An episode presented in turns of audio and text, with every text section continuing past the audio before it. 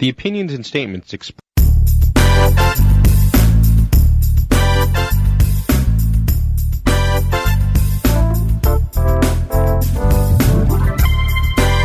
Hey, Ken Krawchuk here, and welcome to episode three of the Pennsylvania Project.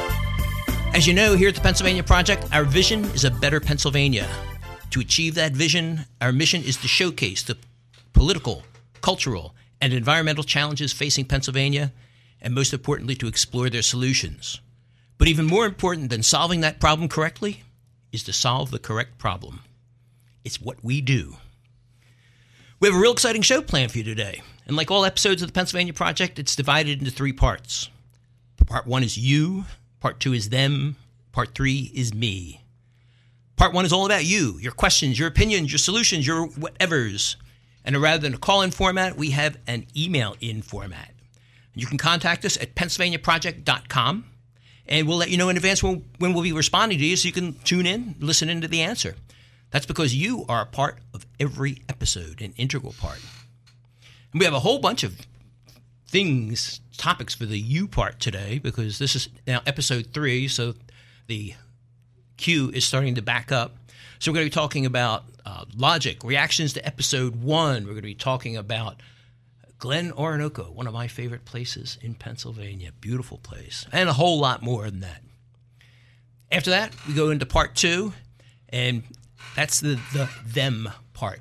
And we have a very interesting guest this time because our them part is to help showcase the political, cultural, and environmental issues facing Pennsylvania. This one is going to span two of those cultural and political. Our guest is Melanie Goodman Dante. She's a sex trafficking survivor and identifies as an active consensual adult worker, educator, and ally. She's also a spokeslady for the Sex Workers Outreach Project, SWOP for short, SWAP, and also for SWOP Behind Bars, a prison advocacy group. And she's here to talk about the challenges that are facing the sex industry in Pennsylvania today. As I said, this is going to be a goodie. After Melanie comes part three of the Pennsylvania Project. That's when it's my turn. Your caster, Ken Krawchuk. I'll be focusing on a particular issue that sticks in my craw. And today's issue, brace yourself, the abortion debate. I figure it's a real good segue off of our guest topic. So that's our show today. There are three parts. So let's get right into part one with the mailbag. And remember, our mission here is not just to complain or sound off, but to explore solutions. So, what do we got, Paul? All right, Ken. Our first message is from Howard Bloom. Uh, Howard says, Oh, yeah. If you want to fix the United States, you change the school curriculum to include logic starting as early as possible. Children who learn logical thinking will shun the ideological ideas of the Democrats and not fall for most of the nonsense from the Republicans. Children who think logically will become adults who think logically. Good luck getting that by the millennials. Well, there's a couple of issues with that question. I, I look at there's good parts and bad parts. First of all, we're not here to fix the United States. We're here to explore solutions for Pennsylvania. So, United States only enters into it in uh, what one over one fiftieth. So any solution we have may be translatable. Uh, but that said, I agree. Logic should definitely be taught. But then it comes down to a question of how do we do that? The United States obviously doesn't do it. It has a Department of Education that doesn't educate anybody. And I know with my local township, they don't take up a whole lot of the of the federal funding.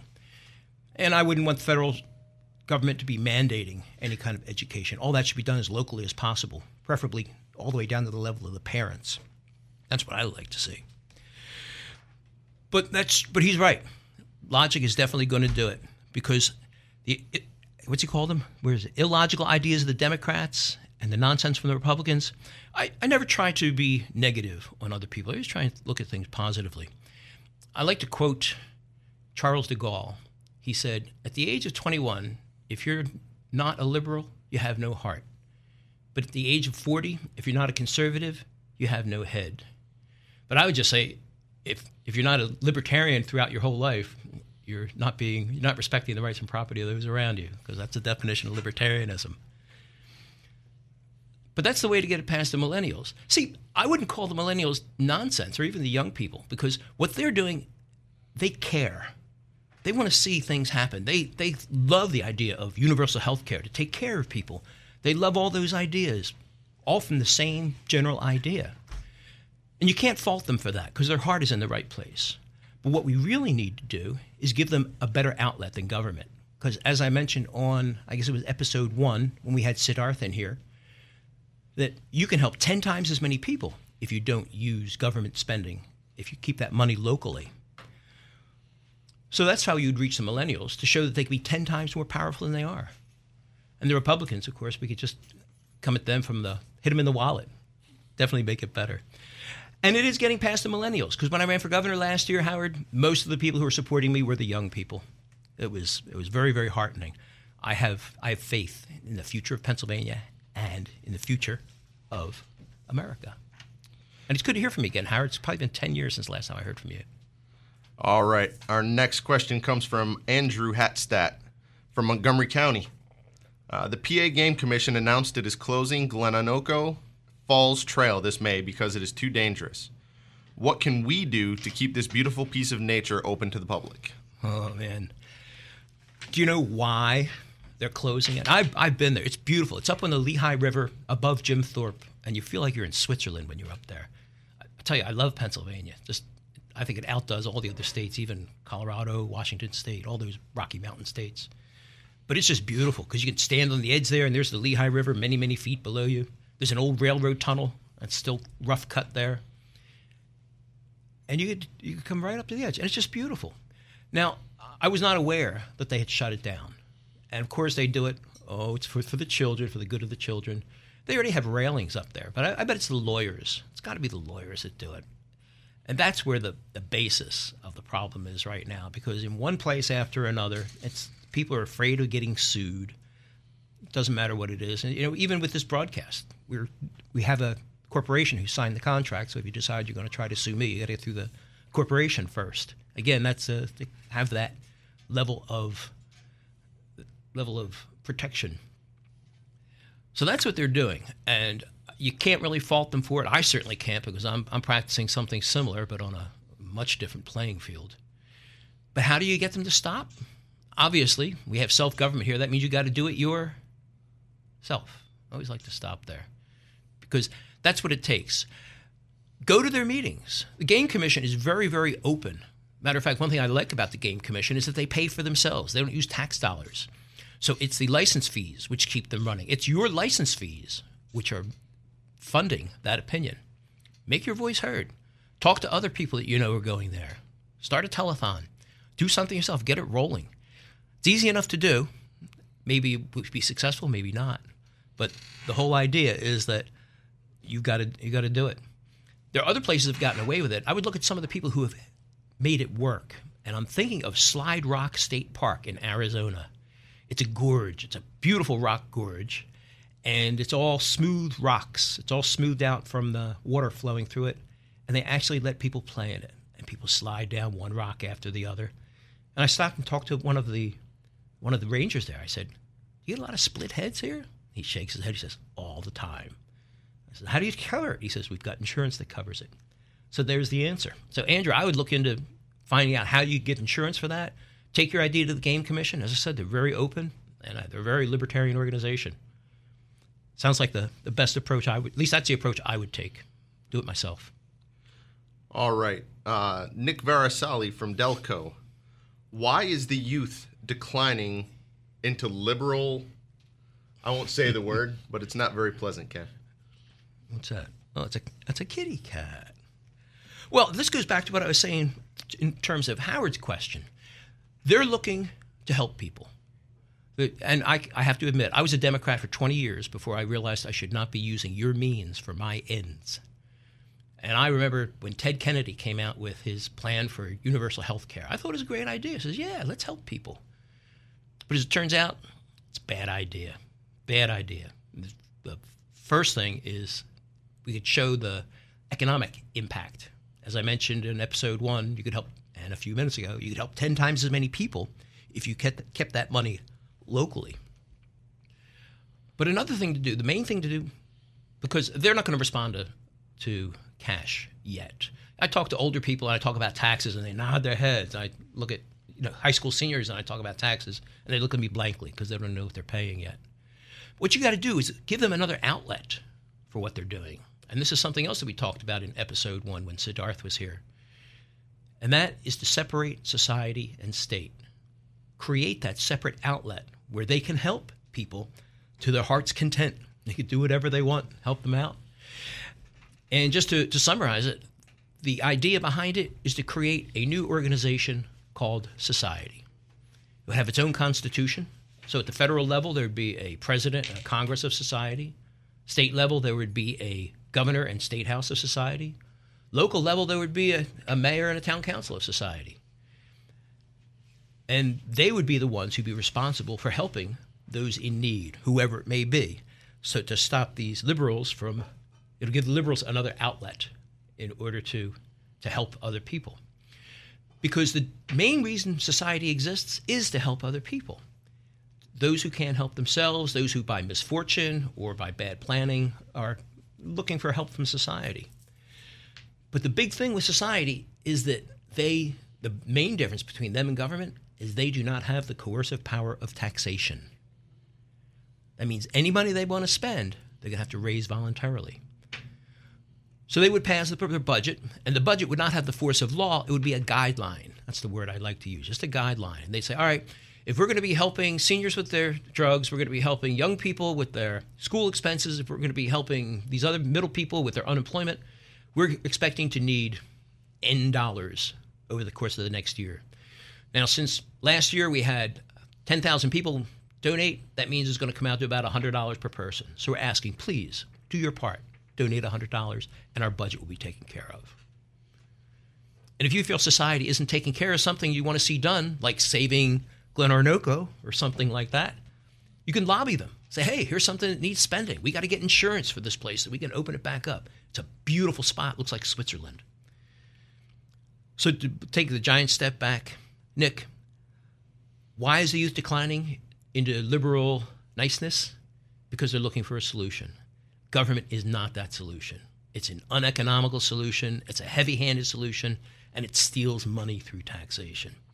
What we need instead is society. Separate society and state, have a voluntary organization, and have that warmest of emotions, charity, done voluntarily. All right, our next one is is from Eric Lucas and Conshohocken. Uh, Eric writes, "Your description of fake news in episode one." Oh and, yeah. and the example of Trump fires articles reminds me of Michael Crichton's description of what he called the Murray Gell-Mann amnesia effect. This is the gist of it. Media carries with it a credibility that is totally undeserved. Correct. For example, you open the newspaper to an article on some subject you know well. You read the article and see the journalist has absolutely no understanding of either the facts or the issues. Yep. Often the article is so wrong, it actually presents the story backward reversing cause and effect. I call these the wet streets cause rain stories. Paper's full of them. You read with exasperation or amusement the multiple errors in a story, and then turn the page to national or international affairs, and read as if the rest of the newspaper was somehow more accurate about Palestine than the baloney you just read. You turn the page and forget what you know. That is the Gell-Mann amnesia effect. I'd point out it does not operate in other arenas of life. In ordinary life, if someone consistently exaggerates or lies to you, you soon discount everything they say. Mm-hmm. In court, there is the legal doctrine of falsus in uno, falsus in omnibus, which means untruthful in one part, untruthful in all. Mm-hmm. But when it comes to the media, we believe against evidence that it is probably worth our time to read other parts of the paper, when in fact, it almost certainly isn't. The only possible explanation for our behavior is amnesia. That was a nice long one. I forgot what the beginning was. No, no, I don't have that amnesia. Absolutely correct. And just to remind people what we were talking about about the fake news, I was railing against the Washington Post because they had a headline that said, "Senior State Department staff resigns en masse when Trump gets elected." But no other newspaper was reporting that. All the others were reporting Trump fires the senior State Department. Trump fires, Trump fires, Trump fires, over and over again. And it's something every president does. They get rid of all the old people, especially when it changes parties like that, going from Democrat to Republican. Obama did it, Bush did it, Bush did it, Clinton did it. He's absolutely right. But the Washington Post is a great example of the nonsense that's being put out there. I had never heard of this Gell-Mann. Is that what it was? Gell-Mann amnesia. Gell-Mann amnesia. But it's it's definitely true. But how do you fight that?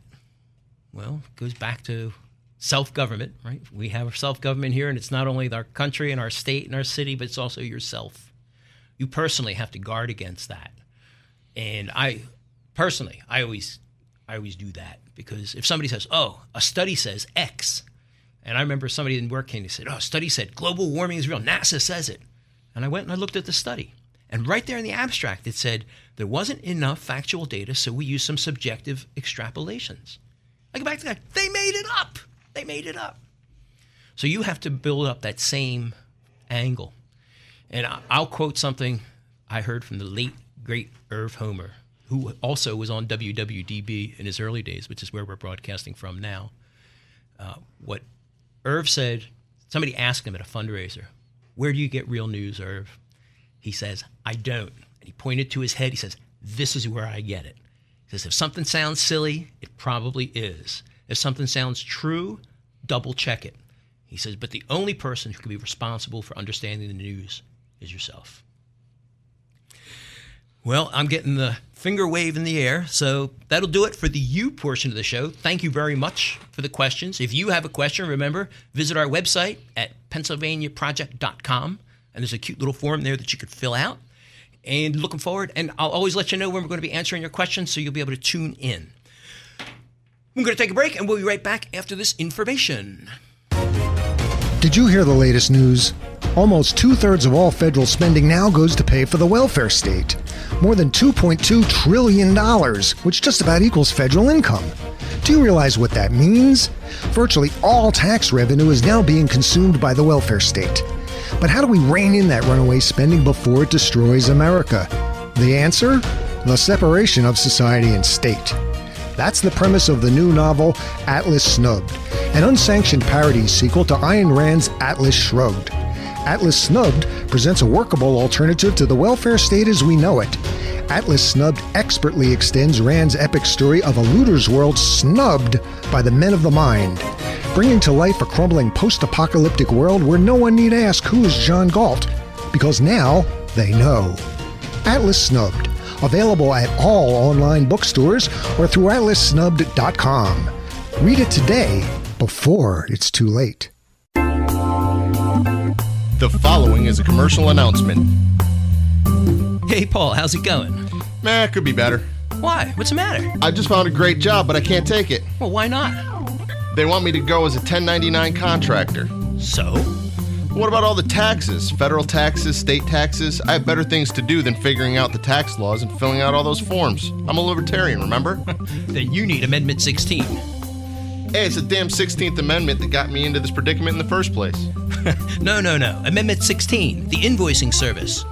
They'll invoice your client for the hours and expenses that you report to them, and when your client pays them, they pay you, minus all required taxes.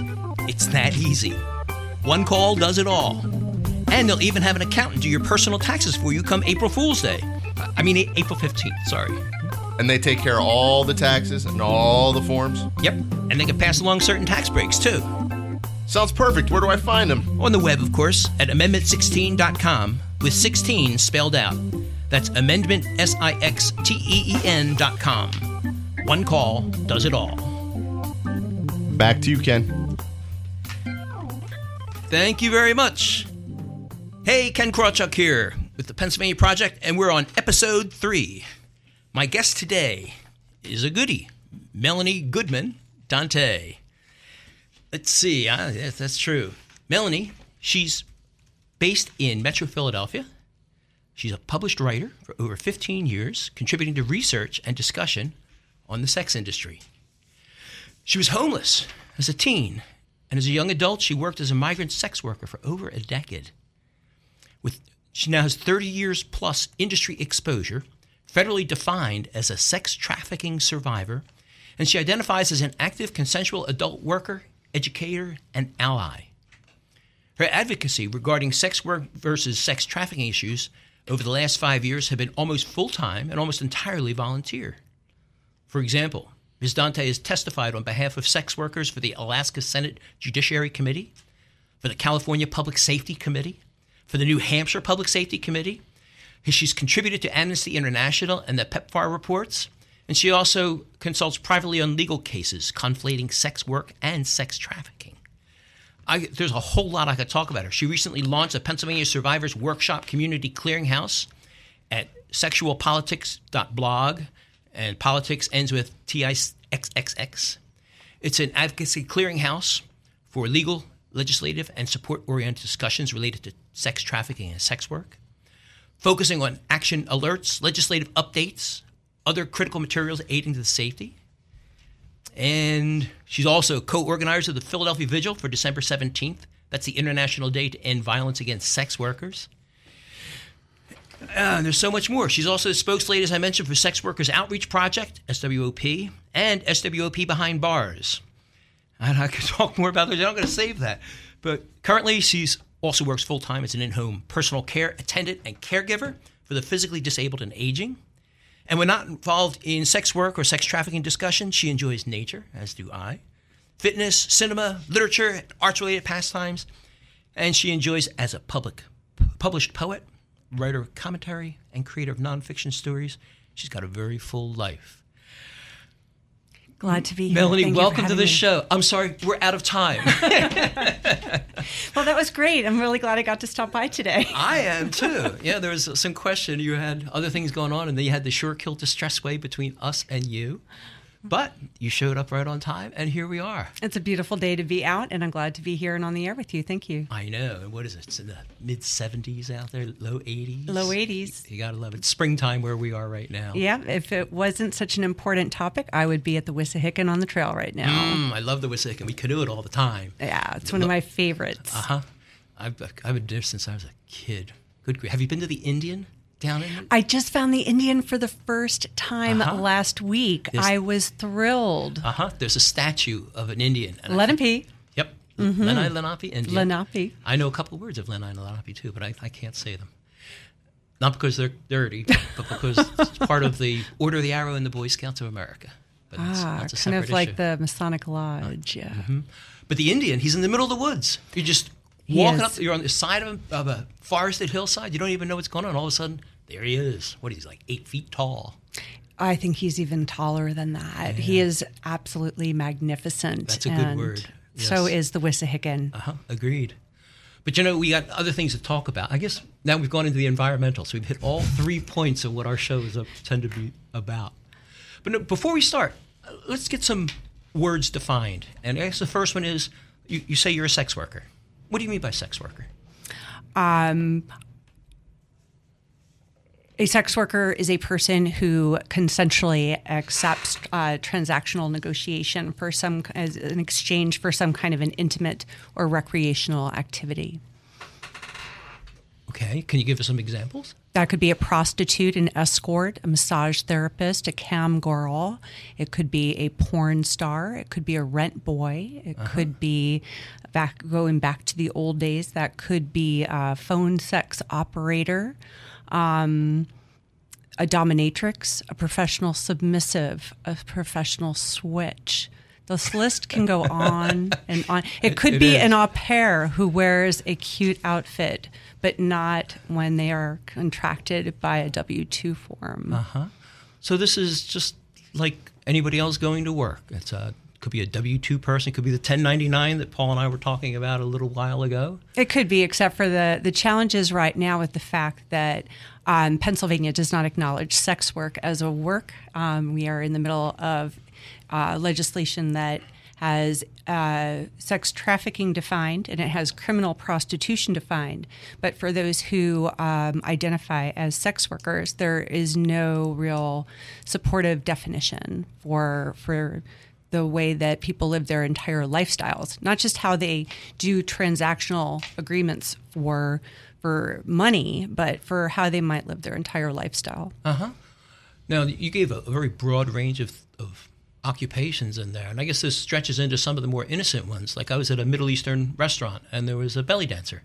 Belly dancers um, and tantra. Uh, tantra would be an, another one of the uh-huh. uh, kind of uh, subcategories of sex work in our mm-hmm. contemporary box of definitions, mm-hmm. the treasure chest of definitions. Uh-huh. Um, because even though belly dancing might not be considered sex or mm-hmm. work, it is an erotic performance. And depending on how that environment is is organized that could be definite an erotic service which is why also um, i am very fond of the term that Maxine Doogan or I'll step back and say Carol Leigh is the person who uh, came up with the term sex work that was coined in the 1970s.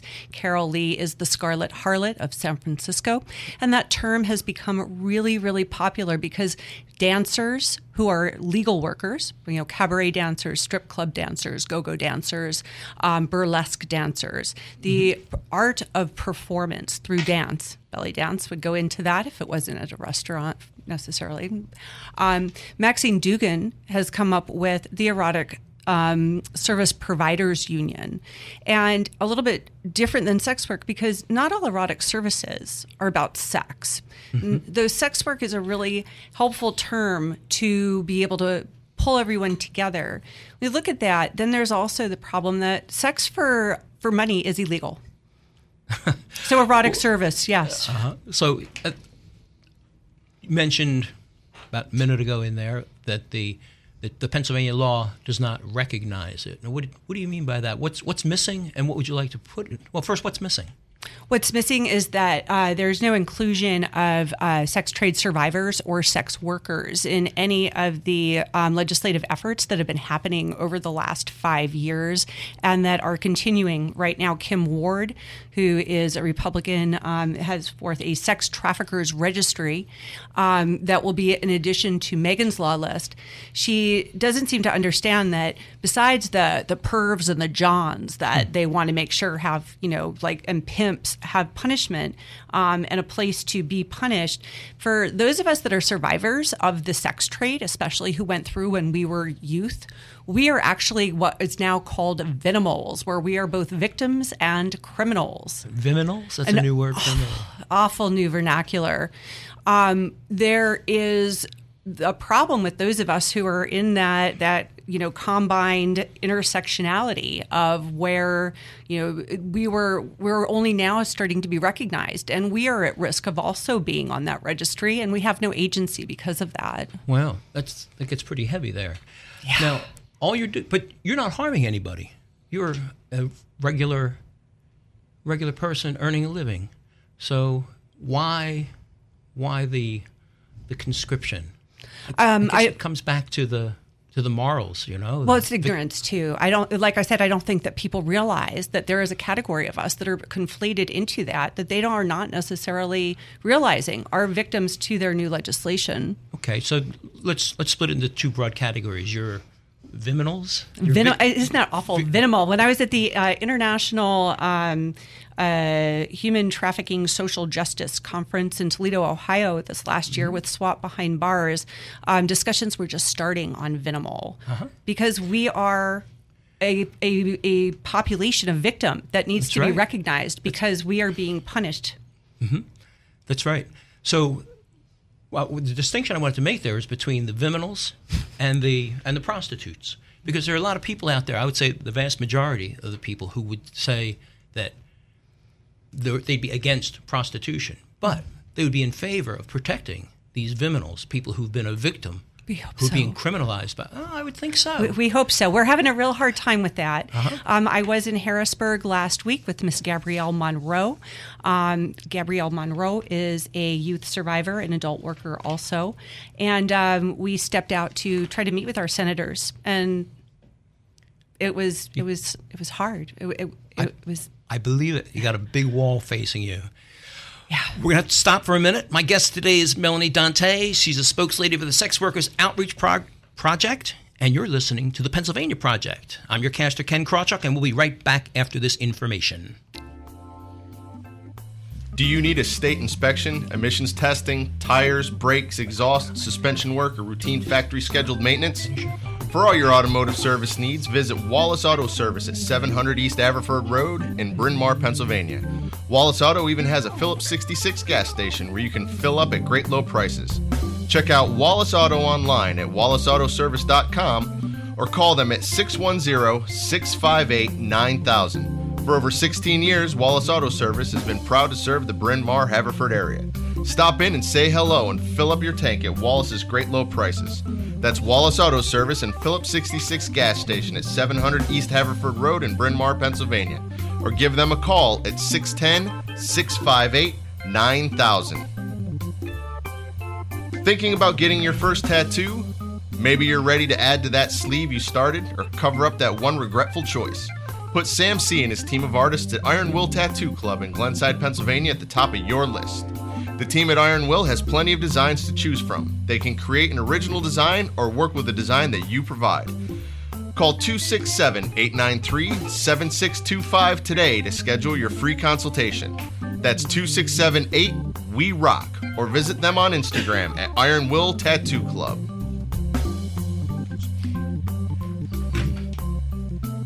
Hi, Ken Krawchuk here, caster of the Pennsylvania Project.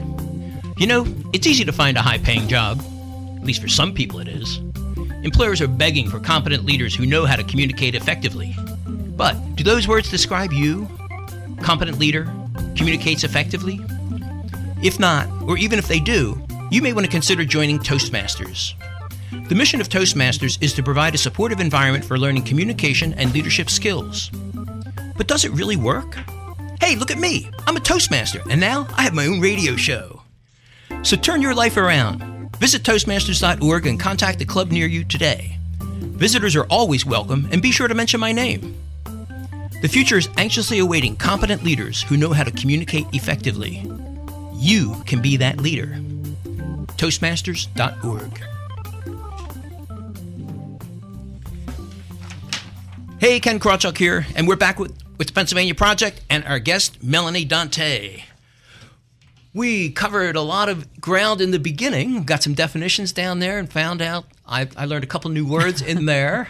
Viminals, a victim Vinimal. and a criminal. And there's also another one of those occupations in there that I hadn't heard before. I'm not going to remember it. Start with a C. Wasn't curmudgeon or something like that. Oh, I, I am a professional curmudgeon. I'm, a, I'm going to be 50 this year, and I have found that, yes, I am becoming a professional curmudgeon. Um, So we're having some trouble there with the, with the state. And speaking personally, I, I think it's going to be a very tall wall to climb. Now, the viminal side, I think you can get some traction on pretty pretty quickly. But legalizing prostitution, you know, We're not- Pens- Pennsylvania is as a generally a conservative state. Once you get outside the cities, you may succeed in Philadelphia, you may succeed in Pittsburgh, but and then grow from there. I would say that. You should probably take a page. We're all about solutions here. you know, I'm not about legalization at all, though. No? No. Oh. We believe in decriminalization. uh and Uh, you know what? You're taking the words right out of my mouth. I was going to say you should follow the example of the black community, which slowly got into the mainstream. The same thing with the LGBT plus; they slowly got into the community. One thing, it's, it's the same way with the marijuana drug. It's insane war on drugs. Just well, as the oldest profession, we've been around for a long time, that's for sure. uh, my brother, the salesman, says you're the second oldest profession. Salesmanship was the first. oh, we are into sales, trust me. Yes, definitely. well, I want to touch on some other things that you were doing. Okay. Uh, some other things that we talked about in the beginning, and that was your organization, the Sex Workers Outreach Project and Sex Workers Outreach Project Behind Bars. And just to, to give a for our listeners what you do, the Sex Workers Outreach Project advocates for the full decriminalization, your word, of adult consensual sex work and ending the cash bail. I think cash bail, you probably get away with that one on its It's- own. yeah, predictive algorithms are already Mm-hmm. in. So unless you're in Norristown, that's already basically a done deal. Yeah, and you've got the you're trying to draw attention to the poverty and the sexual violence against marginalized and vulnerable popu- vulnerable populations like women, people of color, LGBTs, people who use drugs, disabilities, people with HIV, and you have a very libertarian solution. You're using a harm reduction framework to provide support and service with a focus on ending it.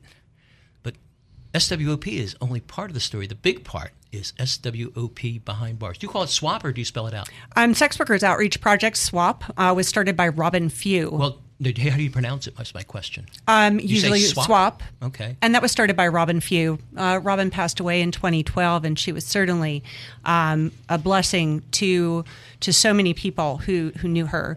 Um, Robin herself had been um, arrested by a federal task force and was used in um, an effort to be able to take a, what would be defined as low hanging fruit and use it as a precedent case. And they weren't expecting her to fight back. And Robin, bless her, she stood up and she fought the federal government. SWOP USA was actually started by Robin's passion for freedom. Uh huh. Sounds very, very libertarian. But what really got me, I was looking at the SWOP behind bars. SWOP behind bars, yeah. I know. And you've only been around for almost less than three years. That's because of all the new anti trafficking legislation. There are a lot of women going to prison right now, and we want our oh, people out safe and we want them back in our communities. Well done. I was looking at the list of achievements here. Just over the excuse me, the last two plus years, you sent out over 15,000 newsletters to prisoners in 14 states, coordinated over 2,000 pen pals, over 20,000 books through Amazon wishlist, 3,000 book donations, 450 GED self study guides, nine college level scholarships, reentry support for over 100 released prisoners, presenting at human rights conferences and rallies, fiscally sponsoring other like minded organizations, mm-hmm. and you have a diverse board of directors that include people who've been incarcerated, who are still incarcerated. That must make for some interesting board meetings. Yeah.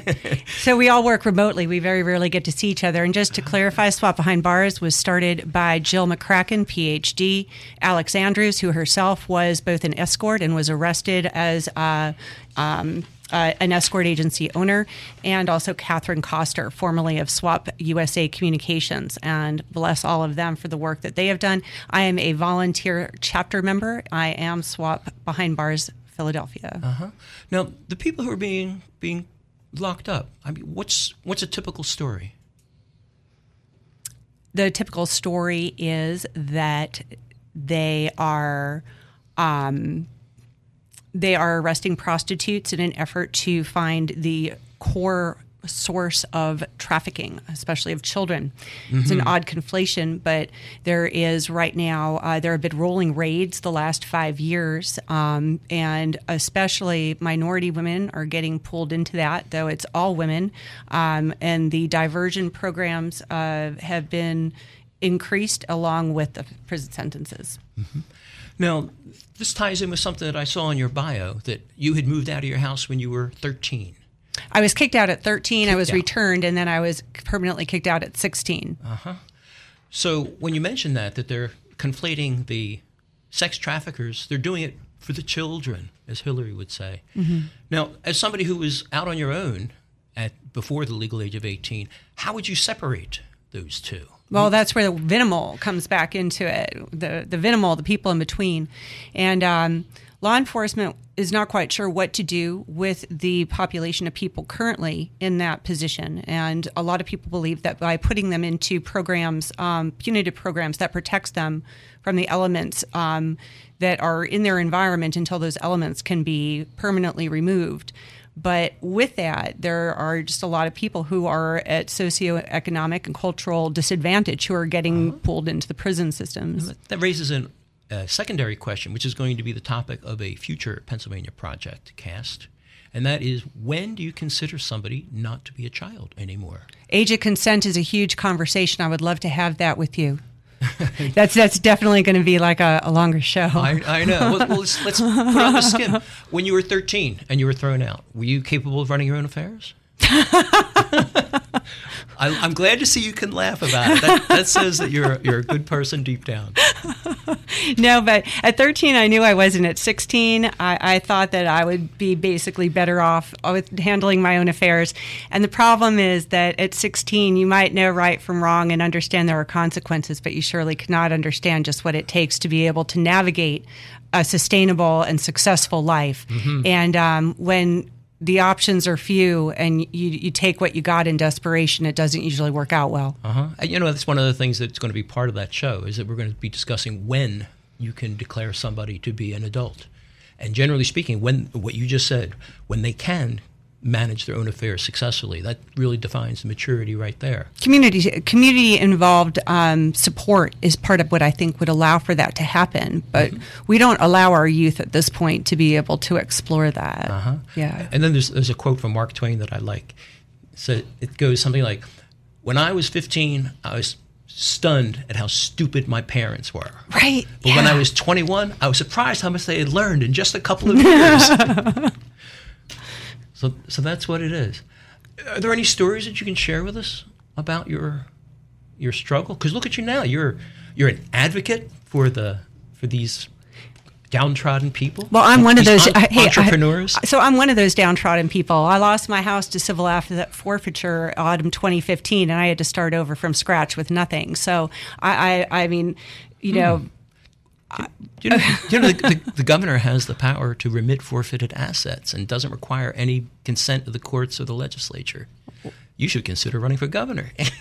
After you join Toastmasters, it gives you the confidence and the ability to to figure out how to actually step up and speak to the governor. You know, I have a, yes. a petition, a proclamation through MoveOn.org. Um, we did get over 200 signatures, and um, I believe he never responded to it because that was relating mm. to international data and violence against sex workers.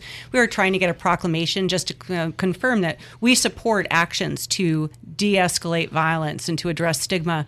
And um, I think it was considered too controversial a proclamation for Harrisburg to want to address. Of course, and we said that a little bit earlier. It's, it's going to have to be done in small stages to get there. We just want people to know that we don't think that people should be like brutally murdered and then you know tossed in the trash. Of course, yeah. it makes sense. Yeah. That's why we've got you on the show here because Thank this you. this is something that is not being discussed anywhere in Pennsylvania. It's something that should be discussed and you, you, can't go to the governor. Yeah, Philadelphia has been good the last few years. I have to say that the Philadelphia Philly.com, um, the Philadelphia Free Press, um, there is a whole list of people in Philadelphia that if I could like you know accolades and and like glitter dust, um, I am so grateful for the positive press that um, the Philadelphia Inquirer and Philly.com have given us. Uh-huh. Um, Philadelphia is is so on board, and Reason Magazine even accredited Philadelphia news with the most fair and balanced media coverage of wow. prostitute related uh-huh. issues. So. See, as I said, you're not you're not going to get a lot of traction out in the mountains of Pennsylvania. Are you sure?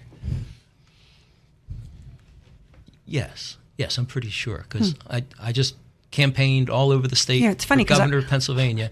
And while people may react individually mm-hmm. to you and say, yes, you're right, we, have got to help, but uh, I think a full legalization. We don't want legalization. Decriminalization. Yeah. I know. I say the same word when it comes to the to the drug war as well. Yeah. But I think it's it's going to. Be, let me put it this way: it's going to be a much easier sell in the cities. And Reason Magazine recognizing that, I think I think shows that. But one thing I know is not going to work, and that's talking to the governor because I sent him a personal letter saying, let's have a debate. I sent it also to his Republican opponent, Mr. Wagner. Neither one ever answered. I tell you, Bob Casey got back to me, and I want to also thank Bob Casey's office and his aide, Rob, because, you know, for all the people that have closed a door, they opened a door, and I'm very grateful for that. Uh-huh. Have you tried the Libertarian Party? You know, that's why I'm here today. that's right. Melanie was at our Montgomery County Libertarian meeting last night. It was last night, Tuesday, night. night. Yeah, yeah. it was the first time I had met her, and I was impressed by the fire in her belly, by the reasonableness of her message, because they're just entrepreneurs. They're out to make a living. They're giving measure for value, and they're doing it honestly. And all they want is an even break. Ken, keep laying that sugar on me. You know I like no, when people talk sweet to me. I'm a, I'm a libertarian. That means I believe you have the right to live your life your way without interference, provided only you respect the rights and property of others. And from all all indications, that's what I'm hearing. So you are on your team, and we're on your team. We're out to liberate as many people as we can because we were always against the the desegregation to you know allow the races to mix. We're certainly been we've been supporting the gay lesbian community for a long, long time. And yeah, people of color and trans are some of the most affected right now, along with people who are sick with HIV and hepatitis. Mm-hmm. And we would like to be able to see all people represented fairly and treated mm-hmm. well. That sounds very libertarian to me. And, you know, I'm sorry we didn't have more time for this because this was a really good exchange. And it's going to have to wrap up for the them portion. My Can guest today has been, oh, everybody can come back. Okay. Has been Melanie Dante from Sex Workers Outreach Project. And you can reach her. What's your website? Um, you can go to swopbehindbars.org, swopusa.com, December 17th, Philly.com. And my personal site is a little bit difficult to spell. So just say contact the radio show and we'll let you know where to go. That's right. I'll leave you a resource list. How's that? Okay. Well, why, don't, why don't you say it right now? All right. We'll get it out there. Okay. Thank you again. It's been very enlightening. It's been a lot of fun. And we're going to have to pause now for this information. And when we return, I'm going to be ranting about something that really sticks in my craw Get him. the abortion debate. You've been a registered libertarian for years, voted for libertarians even longer, and lived by libertarian principles all your life. Now it's time to take the next step and join the Libertarian Party of Pennsylvania. Keep abreast of the march toward liberty in Pennsylvania. Take an active role in making it happen. Maybe even consider running for local political office yourself. It all starts with joining the Libertarian Party of Pennsylvania. It's easy, fast, and only $20 a year. So visit lppa.org to sign up today. That's lppa.org. Do it today. A freer future is waiting. Are you arranging your finances in the most tax efficient way possible? Call Freedom Financial Tax at 866 401 1090 today to find out. At Freedom Financial Tax, we use creative tax solutions like infinite banking to make sure you're keeping as much of your hard earned money as possible. Let Freedom Financial Tax help you out with a comprehensive tax plan. Call Freedom Financial Tax now at 866 401 1090. Are you a small business owner always looking for referrals? Do you have a streamlined approach to generating new referrals? Contact Steven Werley to learn the fast, easy way to generate new referrals. Steven has an all inclusive system that will help you generate an extra 5 to 10 customers per week without spending a single dollar on ads. You won't have to create a website, have pictures taken, or write a single ad. Steven will take the headache out of the process. Contact him at StevenWerley.com. That's Steven with a V, W E R L E Y dot com. Back to you, Ken. Thank you very much, Paul. Boy, that half hour went quickly earlier. There's still so much more to talk about. But now we've got the segue we're going to talk about. One thing that really sticks in my craw, and that's the abortion debate. Room gets real quiet when you say that word because it's people feel very, very, very strongly about it. It's the battle between an unborn life and the, the right to live your own life. It goes both ways. People, feel very strongly about it. I remember last year when I was running for governor of Pennsylvania, on the Facebook page, one person just said, Ken, what's your stand on abortion? And of course, you got to have a stand on abortion if you're going to run for public office in Pennsylvania. And it was a simple question. I had an answer. There's answer still. It's out of my governor website, kenk4pa.com. And I'm not going to go over some of that later on. But right away, somebody jumped in and said, murderer! And somebody else jumped in and said, Nazi! And then it was off to the races. All of a sudden, there's a thousand comments and back and forth, and people are calling each other names, and it just quickly devolved away from civility into, into just plain nastiness. People feel extremely, extremely strong about it. But is it, is it really necessary? Because there are there's so many things that people have in terms of suggestions. Some people say, well, we should just legislate it away. And other people say, no, no, we should legislate it and make sure it's always available. The two extremes, opposite ends of the bell curve. And then people in the middle saying, no, we need, we need education. Yeah, because education is the answer to pregnancy. Well, I don't know, maybe, maybe times have changed beyond me, but I, I was a guy, I'm still a guy, and it's, uh, it's a difficult thing. And I, I know I have three beautiful daughters, and I watch them growing up too. Education is one thing, but when you're in those teen years and you got hormones dripping out your ears, it's sometimes the education you can't hear it because you got so much of those hormones in your ear. So I don't think education is an answer to pregnancy. I think it's a good idea, but it's not not an answer. And then there are the ones handing out condoms. And again, that's that's not a bad idea, but I, I liken that to, you know, practicing safe sex. Well, you want to practice safe armed robbery. Let's hand out ski masks at schools. And some people look at it that way. I mean, there's just so many different angles to all this. And you could always hit them in the wallet. Promiscuity, abortions are not free.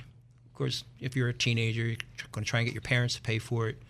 If not, you're going to try and get the government to pay for it. And of course, government paying for abortions, that's got to be the worst of it all. Because there are people who rightfully believe in their minds that abortion is murder. And there are the people who believe rightfully that keep your laws off my body. So if you have a funding, federal funding for abortions, people's tax money are being used in their minds to kill other people. So it, it's not none of these are solutions. And I've just gone all up and down the, the whole list of, of things. And I actually had one woman come up to me and say, Ken, what if I just want to kill it? That kind of took me by surprise. I didn't expect that much. And then another one said, It doesn't matter. It could be your father who raped you right out of the color purple or something like that. You should save that baby. Far, far extremes. It's like King Solomon said, let it be divided. And so it is. But if you were King Solomon or Queen Solomon, Salamna, what would you wish for your world? Pro life? Pro choice? Personally, I would wish for a world where we can respect the rights of the unborn and respect the rights of the parents. And there is a way we can do it. I call it pro option. It just requires one minor change to the law, to the adoption law, as a matter of fact, not the abortion laws. And that's to allow for something I call prenatal adoption. Prenatal adoption. That's why I call it pro option, because that's the best option there is. The way it would work if a woman does not want her unborn child, any individual or organization can step up and offer to adopt it. And this will be done through the privacy of the doctor. And the woman can say yes or no. Now, of course, since the adoptive parents are there, they should be the ones paying for it. It's, it's their choice here. So if the woman says yes, we just say the baby. But we've left, left the choice up to the woman. That's pro choice. Pro choice and pro life at the same time. And since the parents are paying for it, there's no economic incentive for abortion. And a lot of babies are aborted for economic reasons. Can't get mom and dad to pay for it, can't get the government to pay for it. What are they going to do? Now we've got loving parents who want that baby. So we are guaranteed, guaranteed to reduce the number of abortions with just one small change to the adoption laws to allow for prenatal adoption. Now, this is just the surface of it. Right off the right off the bat, we're saving babies. Right off the bat, we're preserving the woman's right to choose. But let's go. Let's follow the chain of decisions down the line. Suppose the woman says no. Again, through the privacy of the doctor, they could ask a woman, please bring the baby as far along the term as you can. Right now, we can do deliveries at six months, seven months, right in around there safely. And it's going to cost more, but again, the adoptive parents are paying for it. So we're going to be able to save even more babies that way. Now, people are going to say, oh, come on, Ken. People aren't going to pay it. Well, absolutely they are. One of the big heartbreaks in America today is that there are more children up for adoption than there are parents looking for it. Excuse me, there are more parents. I got that backward. There are more parents looking for babies to adopt than there are babies to adopt. So here's a way of matching the supply with that demand. And right now, it's very expensive to adopt. That's why so many, so many people go overseas. It's a lot cheaper. And we need reform to our adoption laws because it is still possible under our laws. You could have a baby for five years, raise the kid. The kid knows nobody else except you and your husband or your wife, and they could take the baby back. That's heartbreaking. Anyway, that's a separate discussion. But the point is, the babies are there, the love is there, the money is there. We can do this. We can save babies. But let's continue following the chain of thought. Suppose the woman says, No, I can't I don't want to bring the baby to term. Maybe there are medical reasons why. Maybe there are professional reasons why. Maybe there are societal reasons. Whatever the reason is, it doesn't matter. The woman says, "No, not to term. No, I'm not going to, not going to hold on until a safe delivery can be assured." At that point, I would turn to technology. We routinely perform embryo transplants in the animal kingdom. it wouldn't take a lot of research to start adopting those te- techniques, ad- pardon the pun, adapting those techniques for humans as well. Again, it's going to cost a little more money, but again, it would be picked up by the by the parents, the adoptive parents. It may take now the research is going to be a lot. It may take five years, it may take 10 years, it may take 50 years. But I see a day coming when no unborn child need ever die because these techniques that we're going to be learned can not only be used for unwanted babies, but they could be used to save wanted babies as well. And think of it this way if no, if no woman says, ever says, well, if a woman always says no to bringing the baby to term, always says no to bringing the baby as far along as possible, if nobody wants to donate for this research, then we have exactly what we have today, which is abortion on demand. But there are people willing to contribute. There are parents willing to adopt. All we need is one small change to the law to allow for prenatal adoption. So that sounds like it's going to be about it for the show. If you have question, if you have anything you want to say about abortion, your own opinion, and there, I, there it goes. It's going to jam up the lines again, just like it did during the campaign. But not just abortion. Do you have any questions? Something you want us to bring up? Remember, part one of the show is all about you. What about the questions you want to hear answered, things that you'd like to see happen? So drop us a line at PennsylvaniaProject.com, PennsylvaniaProject.com, and pretty much anything. And as I always say, I will let you know when we are going to be answering your emails. So I hear the music keying in. That about wraps it up for episode three of the Pennsylvania Project. My guest today was Melanie Dante. Melanie's the name of my eldest daughter, I forgot to mention. Today's episode, number three, was brought to you courtesy of Amendment 16 Limited, recorded live at the studios of WWDB Talk Radio, broadcasting at 8:60 a.m. in Philadelphia, and podcast on our website at PennsylvaniaProject.com. Our technical producer today is Paul Nicotera, with help from J.G. Schultheis.